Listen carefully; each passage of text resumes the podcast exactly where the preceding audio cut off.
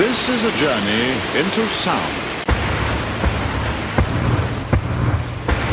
I know what you pinko, heavy metal weirdos do. You are locked into MSR Cast, brought to you by Mainstream Resistance. If you like corporate bullshit, listen to commercial radio.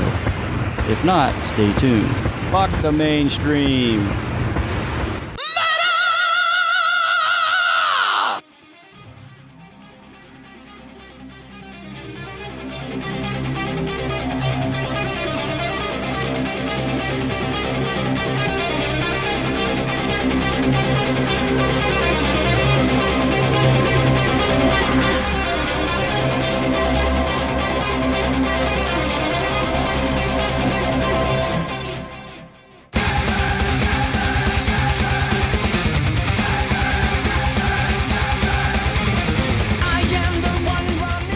Right when you see the new album, the album cover, it's clear that Hammerfall have returned to their roots of what Hammerfall really is, even returning to the storyline, uh, especially in Hector's Hymn. Was this a conscious decision for the band? Um, not so much. I think with Hector's Hymn in particular, yes, because that was an, an attempt from my part to to write a song that, uh, well, basically to write the, the kind of song that I think Hammerfall fans identify Hammerfall with the most mm-hmm. throughout the years. Uh, so it was, it started out that way anyway. I had a riff and I thought if I do this and, and just play like that and blah, blah, blah, you know, worked on it for, for a couple of days and, and had this, this in the back of my head that I was going to try to do, uh, kind of like in, like you said, an old school Hammerfall song, kind of. But, but, um, uh, as far as the whole album goes, no, we didn't have anything like that in mind. Uh, it just, like like with any any album, we write the songs based on how we feel at the moment, uh, how how where we are in life, basically. Uh, that that has a huge uh, impact on how the songs turn out in the end. Uh, as like for ex- example, for Infected, um, was a bit of a tumultuous time for me, uh, or uh, personally, at least when I wrote the songs, and it had been for a while. Whereas this time I was very much in a in a really really good place uh, uh, personally, and I, I think that reflects the way the songs sound in the end for me. That, that it's always been like that. You know, if I feel good, uh, I can write good music. If I feel bad, I can write. I write usually uh, different kinds of music. Maybe not always bad, but it's always it's more. it's less uniform. Let's put it mm-hmm. that way. So going back to Hector's hymn really quick, um, a lot of you can listen to the, the lyrics and there's a lot of callbacks to previous albums and even in the in the music video.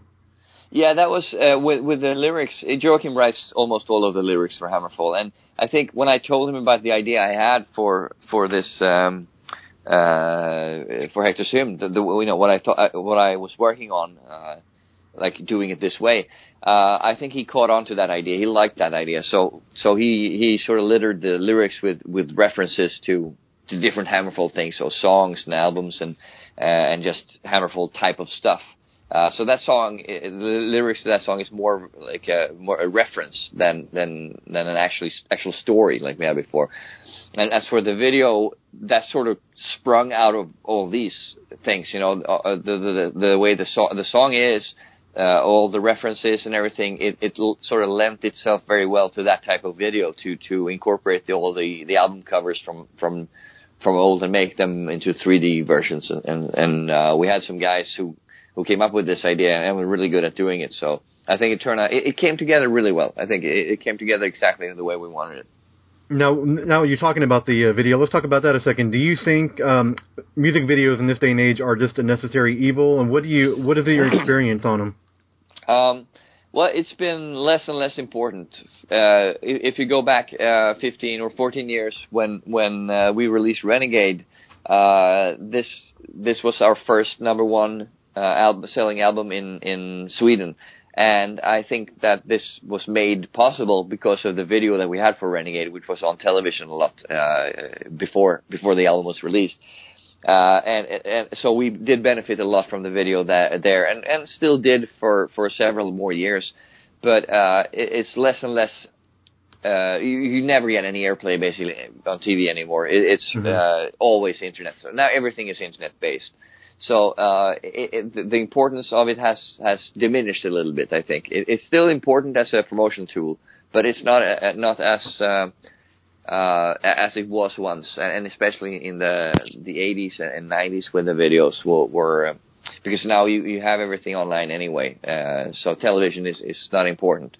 So it, it's but, but I think it's it's fun. I mean, we always try to make fun videos that that that are special in with effects and something that we we would like to watch ourselves basically. And I think that was the same thing we did with one, one more time last time out. Uh, it's just a, in a different environment from what people were used to seeing Hammerfall in. So, how long does it uh, does it take to go from concept to completion when you're writing a new album? Um, well, it takes about I, I'd say uh, every, each song takes about one month to to to finish. Uh, but then I work on several songs at the same time, so it's never like one mo- month with one song, and, and it's always varied. Like last time, I uh, I wrote the first two songs in one week, so you know it always has some differences, but differences. But um, generally, I'd say it takes about six uh, six to eight months right uh, of of writing music, you know, like being focused on, on being creative. And then when we're done with that, we uh, we have a deadline, and then uh, we go into the studio. We never write anything in the studio, so we write everything beforehand.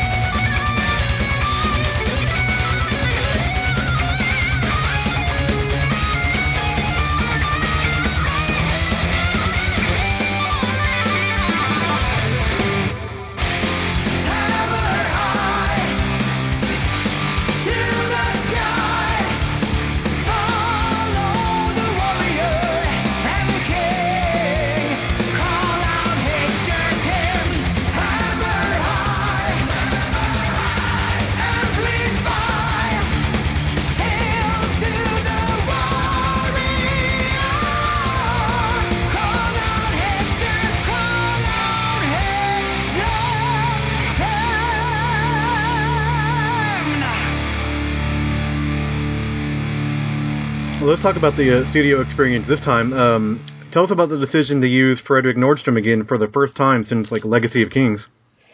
Um, well, it, it was um, something I think we felt we, we wanted to do. We always felt we wanted to work with him again. It was like when we we um, uh, decided to do Renegade with another producer. It was was never a case of oh the, you know we we're not satisfied with Fredrik or anything. We we were always very satisfied with his job it was just a matter of us wanting to um, uh, to keep things fresh, I think. And for us as as huge Accept fans, like we we still are and have been since since we were kids, uh, working with the guy who is part at least partially responsible for the Accept sound with mm-hmm. Michael Wagener for Renegade was was uh, uh, it, it was a dream come true basically.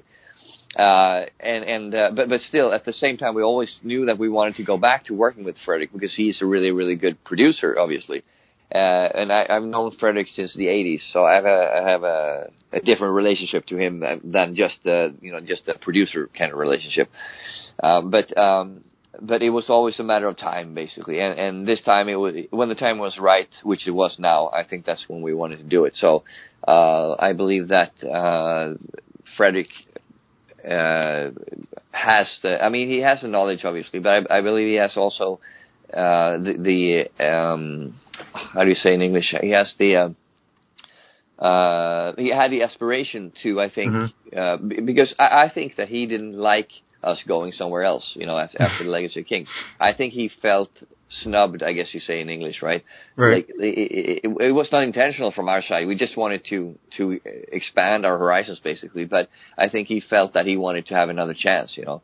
Um, and I think he was happy that we we wanted to to uh, give him this chance now, uh, and we were obviously happy to to do it as well because we knew. I mean, from from the second we started uh, thinking about it and talking to him about it, we knew that we were going to get a, a, a fantastic sounding album out of it.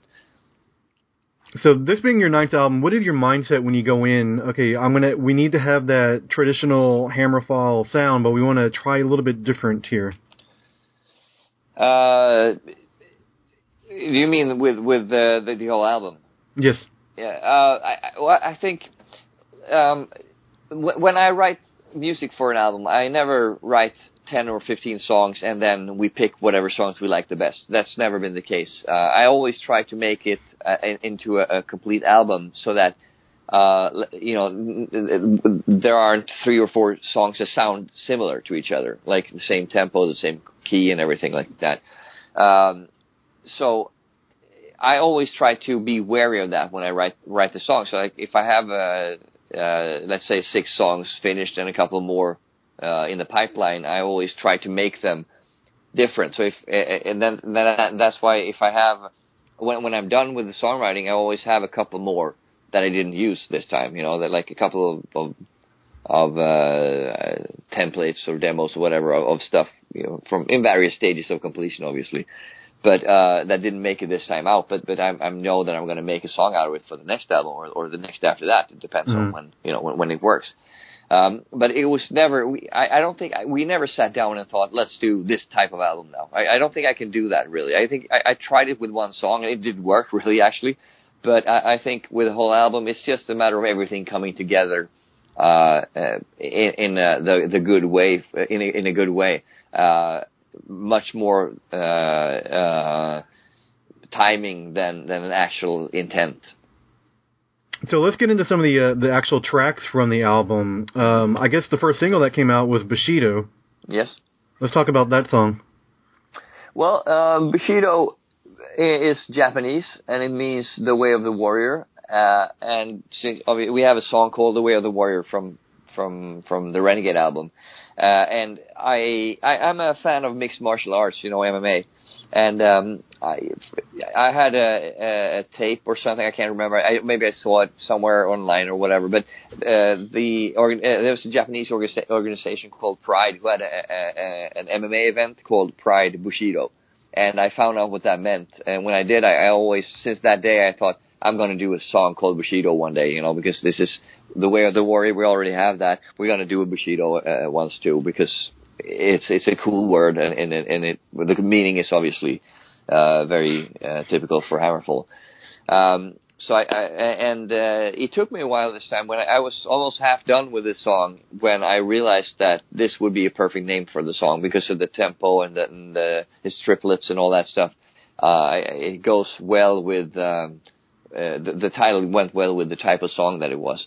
Uh, and if you listen to the song and if you listen to um, the Way of the Warrior from from from from the old days, uh, you can hear at the end of Bushido there's a little bit of a, a nod in that direction where I took the intro for for the way, the Way of the Warrior and and made it into an outro for for Bushido somehow, just to link them together a little bit more. Wow, and very catchy tune.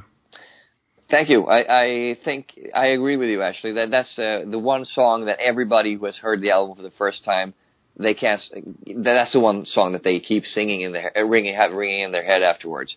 Uh, I, I did several uh, tests with this uh, because the the the actual chorus is is uh, made by the the the vocal melodies from from Pontus and Joacim. They did that one, uh, but when I heard it, I was uh, I, I felt something. I, I could not stop singing it in my head and, and I tried this on on my cousins and, and friends, you know, just people before the album was recorded and and before it was released, just to see how they reacted to it, and and pretty much everybody had the same same feeling that this is uh, something that gets stuck in your head.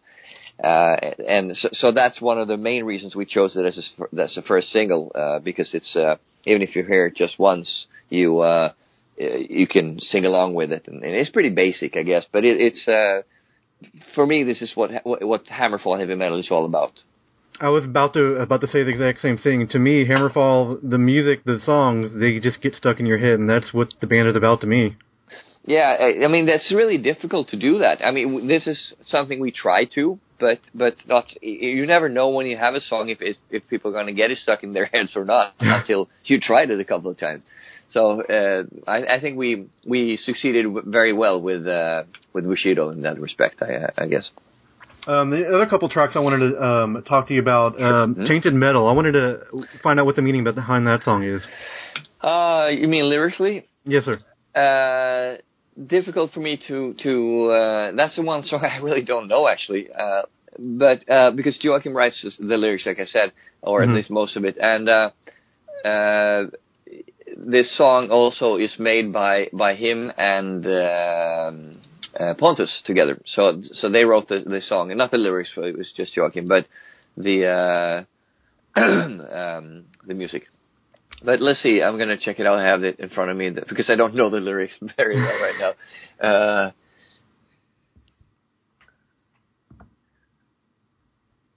Oh man, I really don't know what this means. I, I, I can't tell actually. This is something a, a question for Joacim. I should probably ask have asked, asked stuff like this before. Uh, but I've, I've done lots of interviews, and and uh, very few asked me what this or this song is about, really, except for "Winter Is Coming," which I know because I wrote that one myself. But everything else is is more uh, more diffuse for me. Let's talk about "Winter Is Coming." Uh, well, this is uh, a ballad, obviously. Uh, I'm a huge uh, Song of Ice and Fire fan. We had uh, several song titles and even an album title back in 2005 uh, that came from from this this book series from George Martin. Uh, and um, but but previously, all these songs have always been like I I write the song or the or the music for the song and then I I put a title to it and then Joacim writes the lyrics for that song. And he has not read the books. I don't even think he has seen the the Game of Thrones t- TV series. So uh, he doesn't really know the universe. So everything all the lyrics he's done has never been about the actual uh, uh, the Westeros and, and and everything that goes on in the books. So uh, this time. Uh, I decided to write a song that actually had any something to do with with with uh, a song of ice and fire. Uh, so that this is uh, my my take on a, a, possible ending or a possible future for all the storylines storylines in in the book. Oh wow! Basically, that doesn't get more geeky than that. I love that. yeah, well, you know, this uh, I, I'm trying to keep back uh, to hold back a little bit because if I start talking about these, these books, I, I can go on forever, and I, I've made that mistake before. Uh, but I, it, it's been uh, the the world that he has created with this these these books is uh, it's just it blows my mind. Basically, I, I can't understand how anybody can have such uh, such talent is to be able to do that. Uh, I think it's it's unbelievable, and I really really like it. It's like you were there. Whenever you read it, you feel like you're there. So I Oh, yeah. wanted to to add, contribute something to this, basically. And I take it you are a fan of the TV show? Absolutely. Uh, I, I think the TV show. If I hadn't read the books, I think the Game of Thrones would be my favorite television show ever. I, I think, but because I have read the books several times, I can't help but feeling annoyed that they changed something, some you know, uh, here and there. Uh, the only thing, well, it hasn't been that bad. The, the second uh, second season was worse, I think. Uh, Mhm. But the the last season was okay. I, I mean, I understand they have to cut some some things out. They can't do all the storylines that that he does in his his bricks of books that he does. You know, they're thousand Yeah. pages almost. But but what, the one thing I really anno- that really annoyed me was the the, the character of Stannis Baratheon uh, when he because this this guy is is uh, they they tried to paint him as this sort of thing that they do in the books, uh, Mhm. but but they fail I think in having him uh, have sex with this um, uh, what's it, Melisandre or whatever his name her name is the the Red Witch or or what they call him her right. uh, I think that that is something that the book Stannis would never do, uh, because he's so, he, he's he, his uh, character is all about honor and uh, and righteousness, and uh, he feels he doesn't want the throne, but he feels that his it's his right and his duty to assume it. That's why he's fighting for it. And I don't I I I have such a hard time seeing him having uh, an affair with somebody even if it is uh, the Red Witch. Uh, I I think that that that that really that annoyed me for several several episodes actually that particular thing. But but these are all details. Uh, as a whole, I think the the um, the, the TV series Game of Thrones could not be better. It's it's uh, very very very good.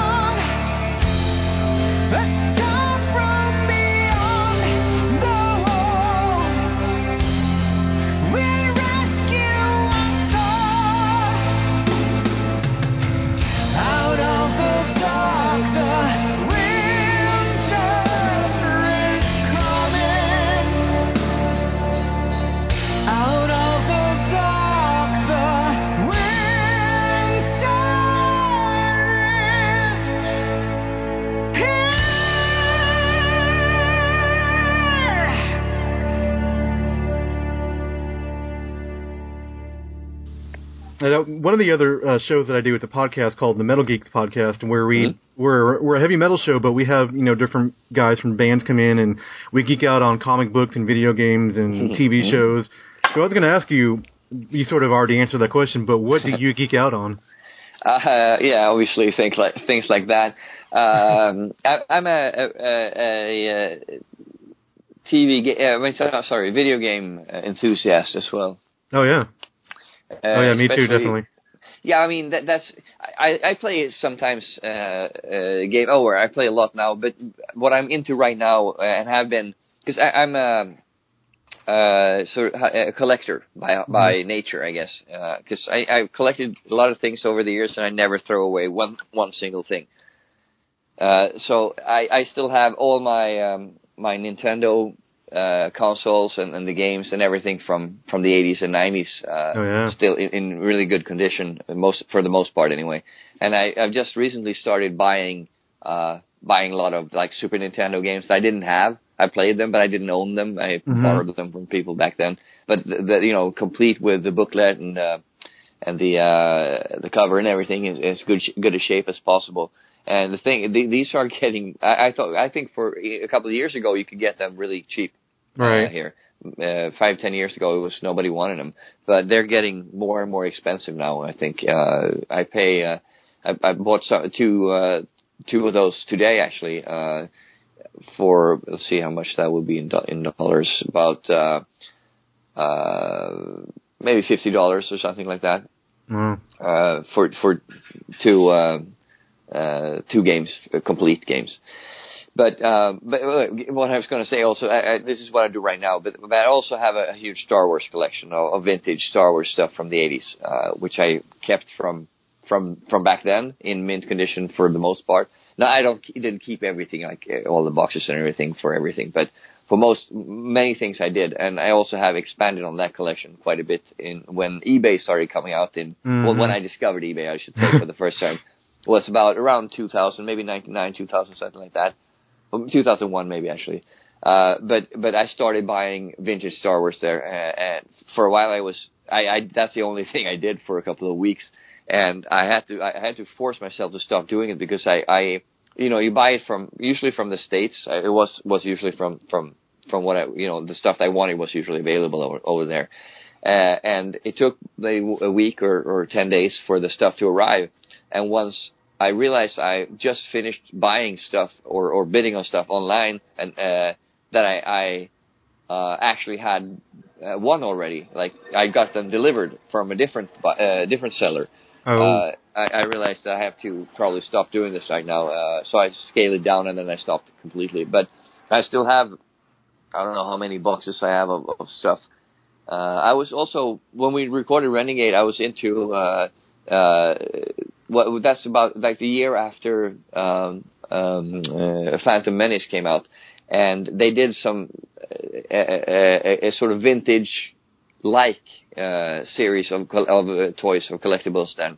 Right, Uh, remember that. I I loved those. I thought they were they, because they were as far as close to the vintage as I could get. You know, without getting the. I could go into a store and buy buy stuff because we were there for eight weeks in Nashville, so I had a lot of time to to buy uh, buy Star Wars toys, and I ended up buying uh, so much that my my suitcase was completely full uh, of ev- by, with everything. It was just a lot of books and stuff too, but but completely packed. And then I had to ship uh, send two boxes. One was from a television set, and the other one was from a, a receiver or something. So they were pretty big boxes, completely packed with uh, with uh, Star Wars toys that I had bought, and I couldn't get home in any other way. So I, I I think I paid 110 dollars for for shipping alone for those two things. Um, but that's you know if you're a collector, the- Oh, yeah. this you can't get rid of those. You know I have I I, lo- I never play with them obviously, but I know I have them, and that's all that matters. You know, I I, I love it, and, and Star Wars just has been my favorite since I was a kid. So it, it's um, uh, it, it, it mean them that collection means a lot to me. And are you looking forward to the new movie? Um, yes and no. I think yeah, I uh, feel the same way. yeah, you never know. I heard a lot of good things about this. Uh, what's his name? The guy who's directing it, Abrams. Is yeah, that the one? yes, J.J. Abrams. Yeah, yeah, yeah. Uh, I'm not a Star Trek fan, so I haven't seen what he's done with that. But but I hear he's done good things with with the franchise, so to speak. hmm Um, Agreed. I have to say that I loved Phantom Menace is my favorite Star Wars movie. Uh, I saw that Really? one five times in the in the in the theater. I, I couldn't get enough of it. I, I and that was the same thing. Thing I was very skeptic when that came out. I, I didn't really. I, I, I wasn't sure. I thought that they can't. Oh my God, what they've done! What what have they done? They done with it? You know, with, with all the previews and all that. And then uh, my a friend of mine uh, uh, was Jesper actually from from In Flames. He's also a huge Star Wars geek. Uh, well, In Flames, he's not in, in In Flames more anymore. He was in In Flames back then. Right. Uh, but he, he told me uh, that check it out. You know, I think you you will like it. Uh, and this was bef- after the movie already had been out in the theaters for a while. I think he saw it in the premiere or something like that. But but he said uh, uh, it's really good. You know, go check it out. Uh, and so I was at home, just hanging about, and then all of a sudden the the star the Phantom uh, Duel of Fates came on the the music video that they did for that one hmm Oh yeah. and I, I started look, watching it, and I found myself three and a half, and a half minutes later sitting like one meter from the television, just goosebumps all over.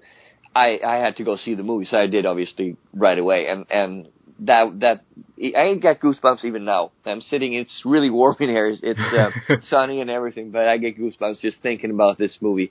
The the um, John Williams um, compositions for for the Star Wars movies. I mean, even if I love the old stuff, I think that, that some of that that's the the I don't know what it's called, but I think it's the the the Princess Leia theme or something. Or maybe it's, maybe it's not that, but it's one of those that came, came comes back in all of the movies. That's one of my favorite uh, tracks ever. But Duel of the Fates, I think, tops that one. There's nothing wrong with that song. I mean, th- there's not a single thing that that's it's perfect. It, it can't be any better. And John Williams is a musical genius, in my my opinion.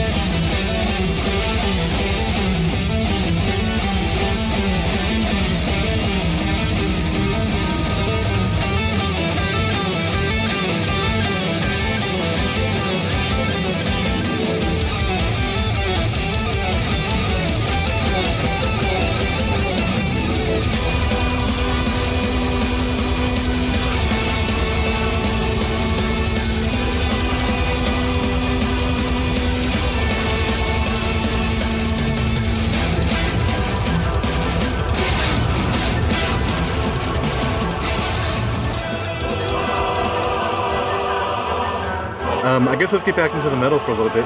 yeah, yeah. We- if we have to. uh, if we have to. Um, so I guess it is an, an inevitable and uh, necessary thing for a band to be pigeonholed into a certain genre and then subgenre and then subgenre of that. Yeah. How do you how do you get away from that? Well, by not looking so much online, I think that's the only way.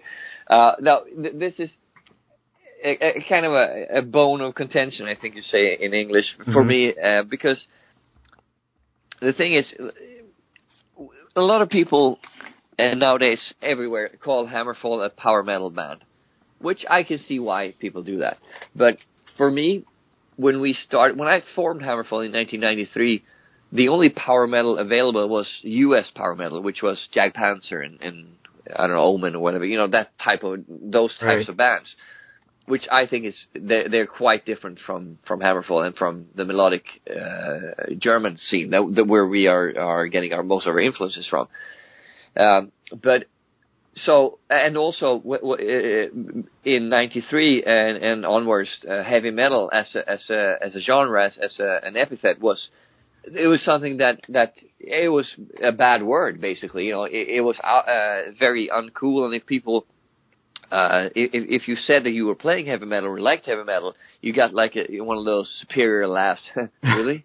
You know, the, the people were looking down on you for that, and and I, I didn't want to be ashamed of anything that I loved as much as, as I loved heavy metal. I mean, I loved it for my my whole life. You know, I, I, since I ever, ever since I discovered it when I was ten or twelve or whatever it was, I, I had a, a, a huge. It's been my life since then, basically, and so I didn't want to. Uh, to be, we didn't want to be ashamed of that, and, and so obviously the reaction then was to if people want to laugh at us when we call us heavy metal, that only makes us want to call us heavy metal even more, basically.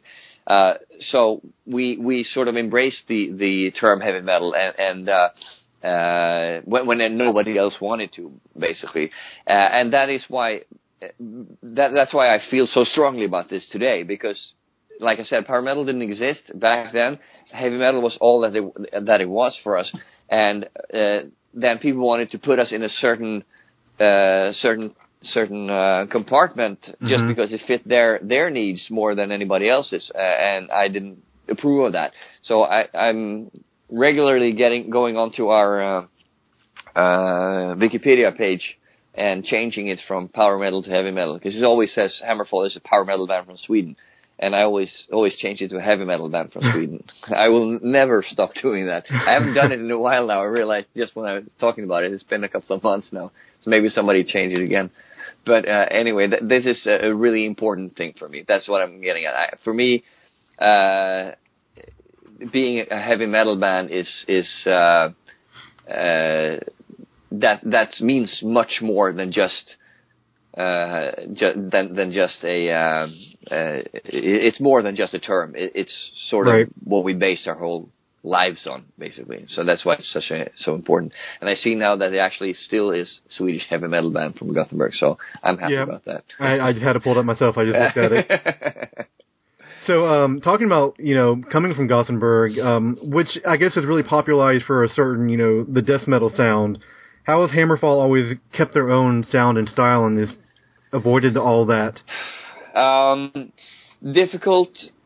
I mean, we, the thing with Hammerfall is we've never had any uh, delusions of, of what we are. Basically, Hammerfall has always been from day one a heavy metal band. That's like we didn't start out as a death metal band or anything, or wanted to to try different genres. Or I mean, we we started playing heavy metal because we loved the music, not because we wanted to be famous or thought other people would would enjoy hearing our music. You know, that was like I said in the 90s, especially in Sweden, and I guess it was the same in the US, uh, th- there was no market for anything like this. Oh, And there were were a few bands like Helloween or Gamma Ray and, and, and stuff that did Manowar did release albums occasionally, uh, but and Stratovarius as well. But I didn't know know what Stratovarius was back then. I, I only learned about that a couple of years later. But bands like that, uh, they did exist, but they were few and far in between, and there was no no band was ever coming to tour. The the closest band that I I saw uh, touring uh, in Sweden, I mean in Scandinavia, was Manowar. I saw them in '95 in Denmark, uh, which is uh, Copenhagen is pretty close to Gothenburg. It, it's uh, like three or four hours away only, so you, it's pretty easy to get there. Mm. Uh, but that that was the closest I came to a, a, a metal show, and uh, I, I just wanted to. Uh, yeah, you know, I started I started losing track about for what, I was talking about for a second, but now I remember. Uh, the thing is, we we always knew that this is what we want to do. We we didn't want to uh, try something different, uh, or or uh, we didn't. wa- Sorry about that. I was I was trying to turn something off, and then I, I turned it on instead. it made a lot of noise. Um, but anyway, we, we never had any any uh, life crisis or whatever. Hammerfall has always been a heavy metal band, and and that's why that's how we have been able to to keep it that all the time because we knew from the start, from day one, what what we were. We were we weren't on a on a an explorative uh, journey or anything of any kind. We we were a heavy metal band, period, and that's what we wanted to do. So I think that's one of the have been able to to uh, keep it like uh, contained, so to speak, uh, like this uh, for such a long time. I know when you first started, you uh, played in a couple of death metal bands. What was that catalyst to first start Hammerfall? Sorry, can you repeat that? I had some some sort of noise on the line for. Sure. Uh, Um, I know when you first started, you were playing in some death metal bands. What was Mhm. that catalyst of the first start Hammerfall?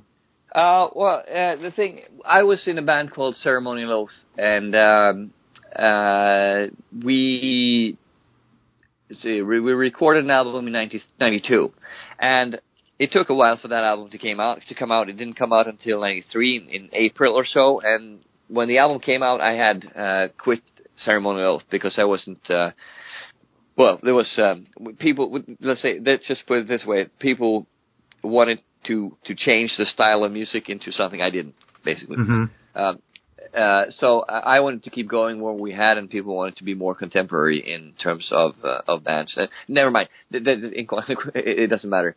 Um, so when when I uh, quit quit Ceremonial Oath, I had already started to uh, uh, to write some songs. I think uh, Steel Meets Steel I had written originally to be a part of of Ceremonial. At least half of the song was done by then. Uh, but I, I what, what I thought was, and, and this goes back to what I was talking about before, because because nobody else was playing the type of music I wanted to listen to. You know, I, I said, why not do it myself? But because of of the of the um, the outcast status of, of metal or heavy metal, uh, we didn't really have any aspirations. I mean, everybody had different bands. I had another band called Crystal Age for several years in the beginning as a death metal band as well. Mhm. Um, and everybody in the band uh, was doing different things with death metal, uh, and that that was always their main priority, basically, because we didn't see a future with Hammerfall uh, as far as as we could do anything with it, because we didn't think anybody would be interested in in, in heavy metal anymore. Uh, so that is why why uh, also another to to answer your, your your previous question that is why it was easy for me to keep those two separate as well because I already had a, an outlet for the death metal stuff and Hammerfall an outlet for heavy metal. So uh, I did form the band the Hammerfall basically right after I I quit Ceremonial Oath. And uh, uh, there was also on a on a very and then I broke my arm actually uh, right after that uh, like two months uh, or one or two months after I after that. So I didn't do anything for about four or five or six months maybe.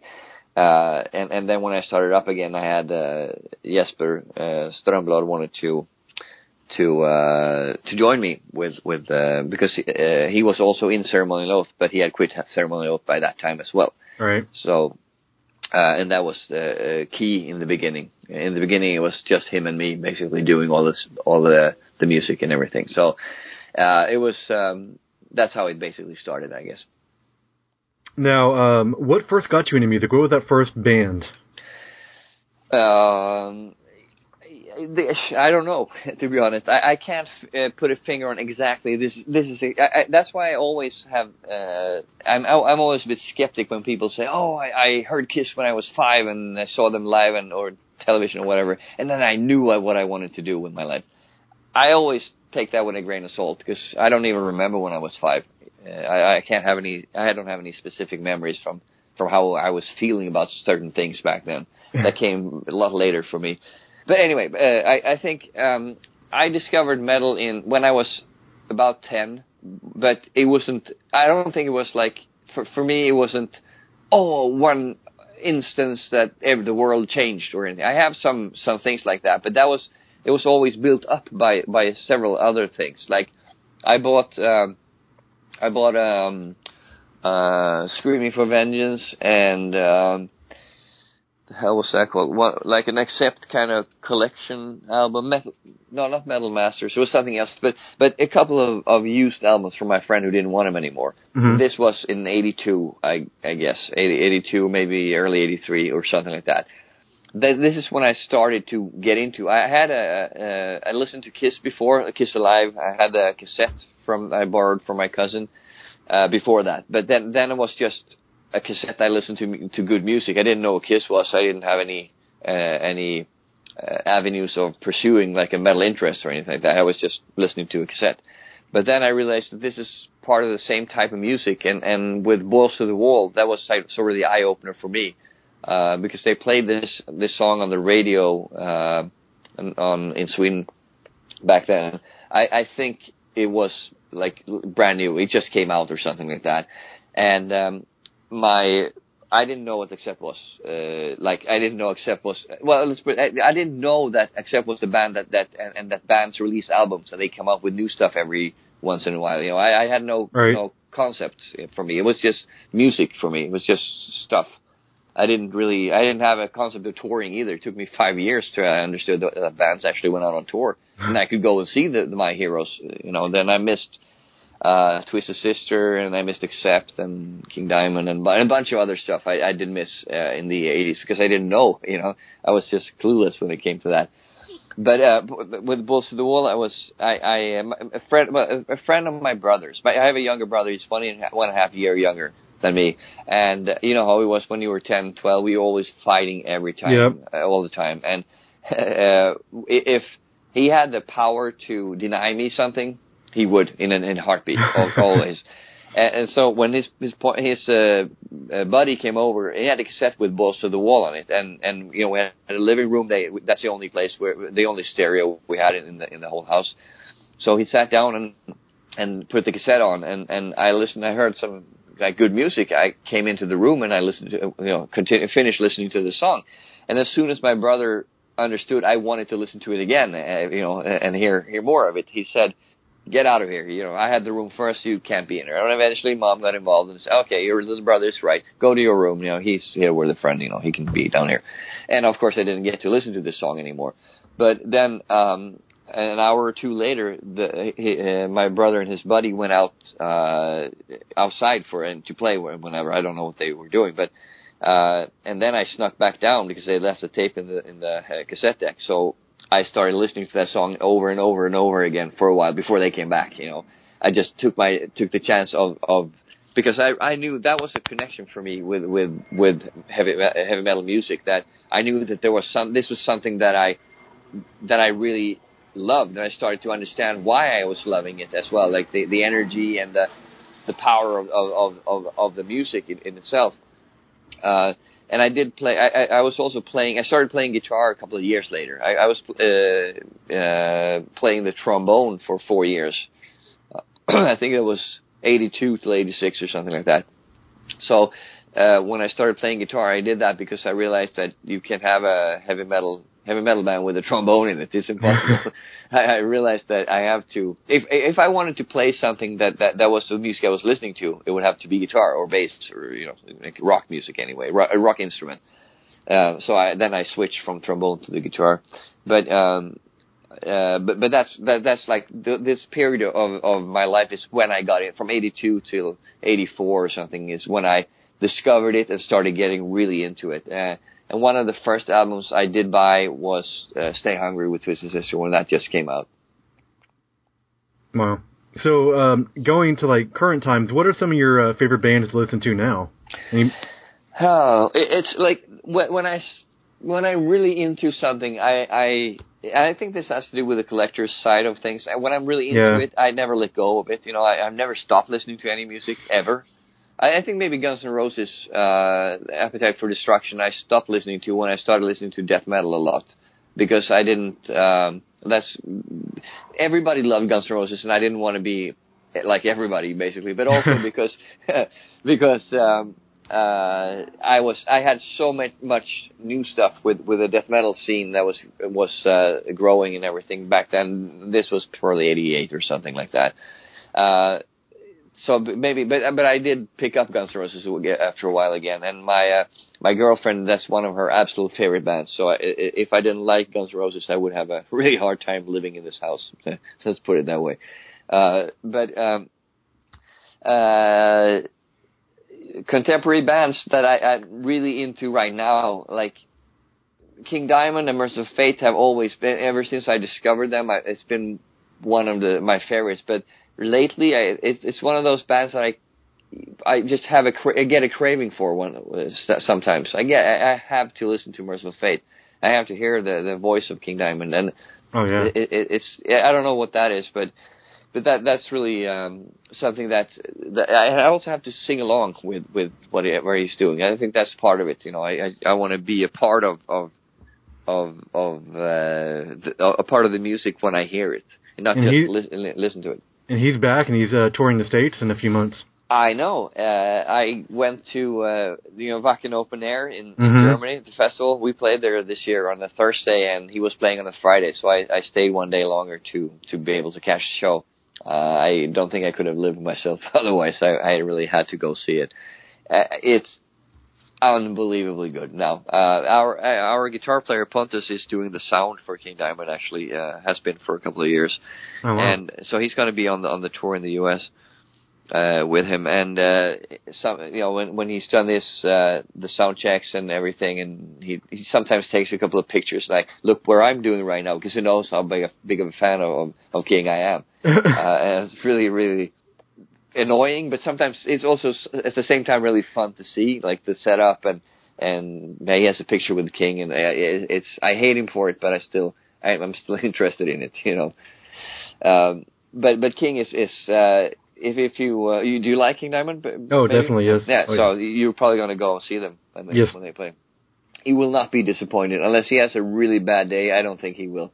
Uh, but it, it, he's probably gonna have a uh, you're probably gonna have a really good time because it, it's very, very good now. The the set list and and also the uh, the um uh, the performance from everybody, especially from King. I think he's. I've seen him over the years when he has not been his best. Uh, I guess around the time of Voodoo, I, I went to see him in in Gothenburg, and yeah, he's always good, but he wasn't as good as I hoped. But but this time, I think it's it's even better than than I could. It's even better than I had any any than he had and than it had any business of being actually because because of his triple bypass and Yeah. the the back problems and everything. So it, it's it's it's super super good. Uh, performance and show everything is fantastic with that so i really really recommend it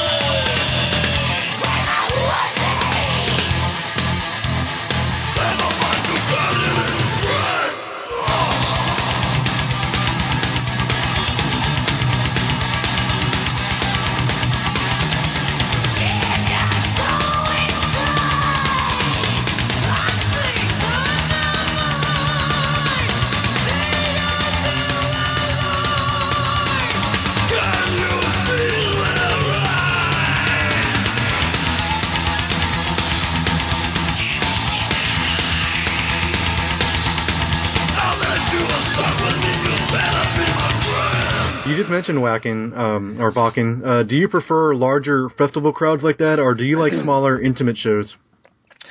Well, um, both are are different enough that it's. I, I think I like both, uh, but um, the I, I kind of more I'm more into more intimate stuff because uh, it, it's it's easier to get a connection with with people. It, you you don't all it, on bigger stages. Sometimes you get the feeling that you're you're you're playing in in a, a bubble or on television for people. You know, Mhm. It's not. It's like they're not really there because they're so far away. But uh, it, it, on the other hand, looking out uh, and seeing 85,000 people uh, is it's an impressive sight. It's a, it's a really nice feeling too. So that's why it's you know I, I can't really say I prefer one or the other. It's just different. I like I like the fact that we're we're fortunate enough to do both. Now, uh, with such a back, a large back catalog of songs now, nine albums, how do you determine what songs to put into your live set? Oh man, it's getting harder and harder every time. Uh, I thought it was difficult last time with with the, when Infected came out, but now it's even even worse. We, we, I would like to play for three or four hours. Yeah, that that would be my my optimum. But uh, in, in, you know, so I didn't have to to uh, to take some songs out. But obviously, we can't do that. So uh, I, I think usually this is done by by Joacim and myself, and we we um, sort of uh, um, bounce it back and forth a couple of times before we agree on on on the good set list.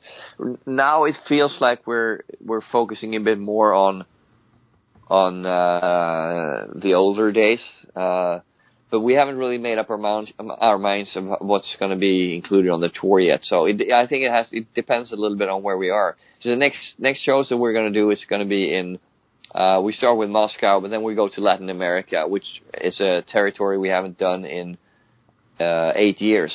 So I'm guessing that the set list might be a little bit different there than it will be uh, when we do Europe after Christmas. Uh, so I don't know what what it's going to be in, in, entailed, but uh, we usually play a little bit from every album. I think uh, that's actually not not going to be the case this time. I think we can't do that if we're going to play all the the hits, so to speak, that, that people uh, expect us to play some new stuff and some fun stuff. Uh, I don't think we're going to be able to cover all the albums anymore, which will be a first because that's something I've always um, always uh, took a lot of of effort, uh, put a lot of effort into making sure that that's that was the case. Uh, because I, I don't like it when bands tour and then and then Mhm. they do just two or three albums. I mean, it depends on the on the type of band and what kind of career they had as well. But but as a fan of a band, I I I don't want just the the obvious songs. I want something more, but I don't want just the non-obvious songs either. You know, a good mix of it. I think. And there's it- always yeah, there's always those songs that you sort of feel obligated to play too Yeah. each each show. Yeah, absolutely. We have a few of those now, actually. Uh, that people, and it's funny how how people are, and you shouldn't. You know, I know you shouldn't take it so seriously, but every time we do a show, it's like, oh yeah, really good show, but why didn't you play this song? It's like, okay, yeah, we didn't play it, but we played this one instead, which you know, it, it, we can't please everybody. It's Mhm. really really difficult, and, and it's just all this great show, but kind of thing. I, I'm so tired of hearing that. I, I don't want want input on what songs people think we should or shouldn't play. Uh, you get that anyway from the reactions uh, of people, you know, the fans when you when you do it. Uh, but I, I understand that people only mean well, that they want to uh, want to tell me what songs or songs they like the best. I mean, that's obviously why why people are are talking about it but it's just tiresome that nothing you see you do seem to be enough for people. There's always some people who don't like it, but that's the case. That's the way with life. So I, I'm not Right. complaining about it really.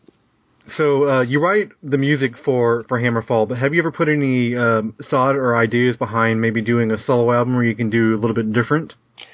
Uh, not seriously, uh, because for me, Hammerfall is is my solo album in the respect that I I get to do exactly what I want. I have no limitations. I feel because Hammerfall, the, the type of music, the, the type of albums that we do with Hammerfall, this is if I would do a solo album, this is exactly what it would sound like. so you know, I don't have any. If I would do a solo album, I probably would do a cover album. You know, that that's uh, just for fun, basically.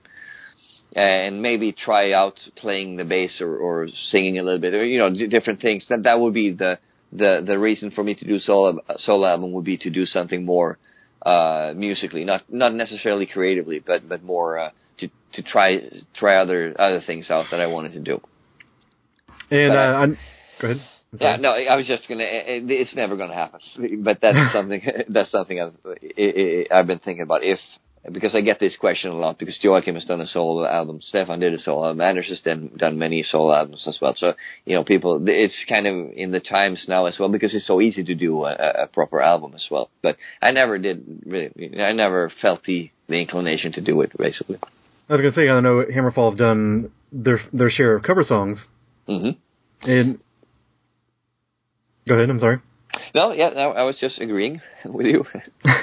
Is there uh, anything in the back of your mind? Okay, I, I we really got to put our our touch to this song.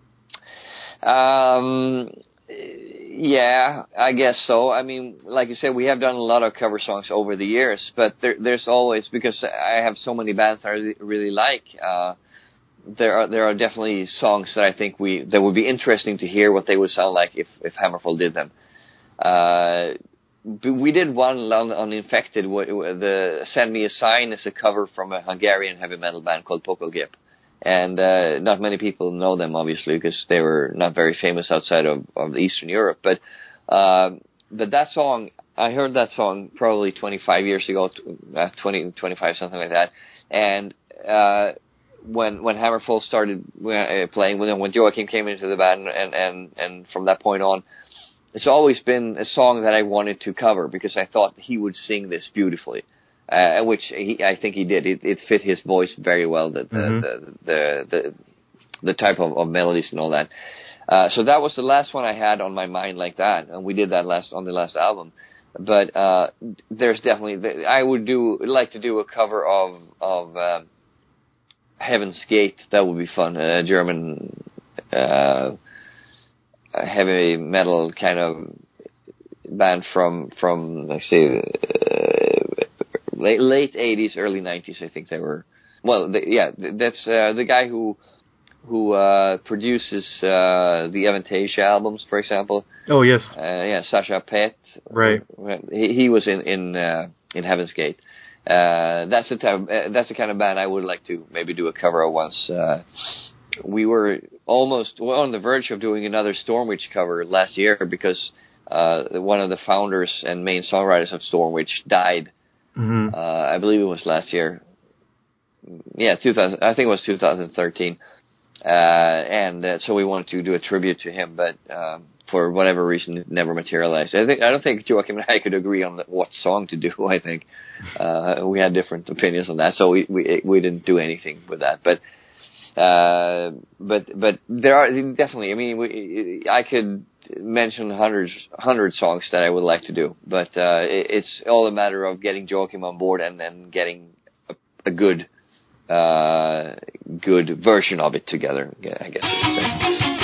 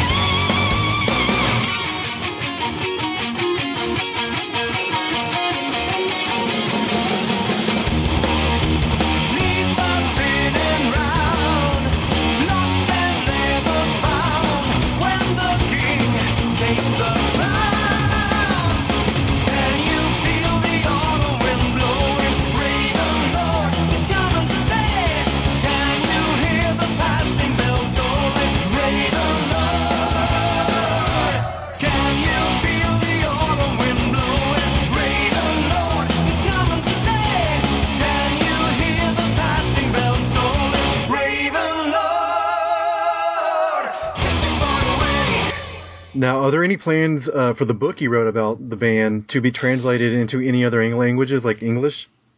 Uh, yeah, plans, uh, hopes, yes, but no concrete plans. Uh, the, the, we have uh, the, the publisher that released the book in Swedish has an agent that works out of London, I believe, to get it to to get other publishers in England and Germany and whatever countries to in, be, get them interested in in picking picking up the book basically. And I I keep pushing for it that that they should should not miss out on the opportunity. That when we go out on tour, it would be a good idea to have the translation done. But I mean, it's September now, and we go on tour in in uh, in January, so I, I don't see that happening.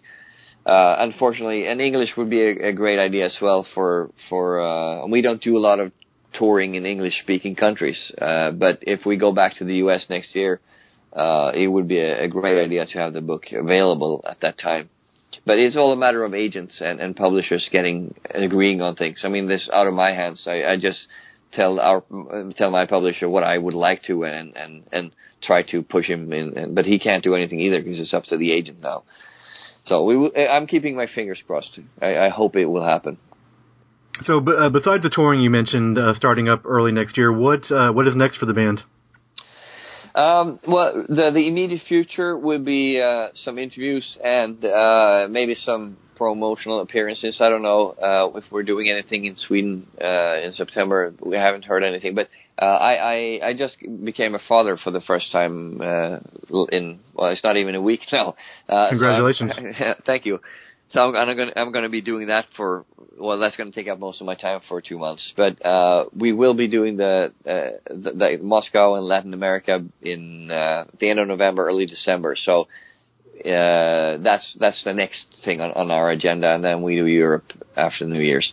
And then after that, it's pretty much open. I mean, we have some festivals booked already for next year in Europe, but we have a lot of, of spaces available, so to speak. So I, I'm hoping we can go to to uh, to the U.S. Uh, again. I mean, it's been now four years. It will be five years next year, and that's sort of the the time span that we have been been doing it in uh, over over the last years. It's been four years, and then four years, and then four years, and now five years, I guess. So, so yeah, so more or less.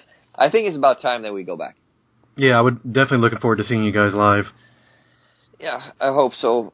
I mean, I like being in the U.S. I, I really enjoy being there on tour because it's it's uh it's a different world, a different. uh, I mean, we're still Western civilization, but it's still a different culture anyway in a lot of ways from from what I'm used to, and also it's different from being on on the road in in let's say Germany, where all the the TV channels, for example, are in German. Uh, it's uh, you know all, all those things. Uh, that's uh, like the the whole English language thing is is uh, much easier for me uh, over there. Uh, but uh, it, it's also a matter of getting the promoters and and the, uh, we have an agent, obviously, a booking agent in, in the U.S. to get get a, good tour together that that that doesn't send us home with with uh, a loss. You know, basically, Right. That's- that's the way it has been mo- for most of the times that we've been been touring there and at this point in time, uh, when when people are getting older, like I'm I'm I was I'm the last guy in the band to have a child, so everybody has families, uh, and obviously supporting the families gets more and more important. So we have we can't waste any money anymore, uh, Mhm. like like we could before. Um, but that doesn't that doesn't mean that we can't do it. You know, that, that we just have to be the right tour. Basically, that's what I'm getting at. Like a, a properly planned and put together tour that that will ensure that we don't make a lo- uh, loss out of it, basically. And so I, I, that's not out of the question. It's not a an impossibility or anything. It just has to be done, basically. Well, I'd like to thank you for your time. Is there uh, any last words you'd like to say to the fans? Uh, y- yeah. Uh, I mean, in that case, thank you for for buying uh, Revolution, and thank you for not forgetting about us for the the the two two and a half years that we've been been gone. Uh, I the the Revolution was uh, number one on the Heat Seekers. The Billboard Heat Seeker charts. I'm not sure exactly what that entails, but number one is at least a number one. Uh, so that means that people bought it anyway. Uh, so I'm really happy about that, and and I would like to thank people for the support.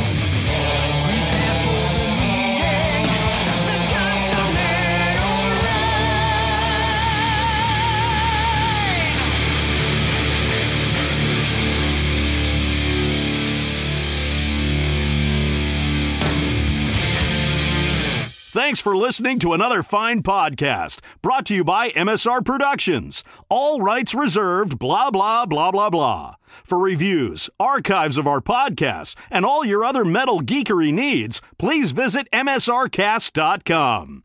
Metal or die! Let's do metal all, all the time! Yeah!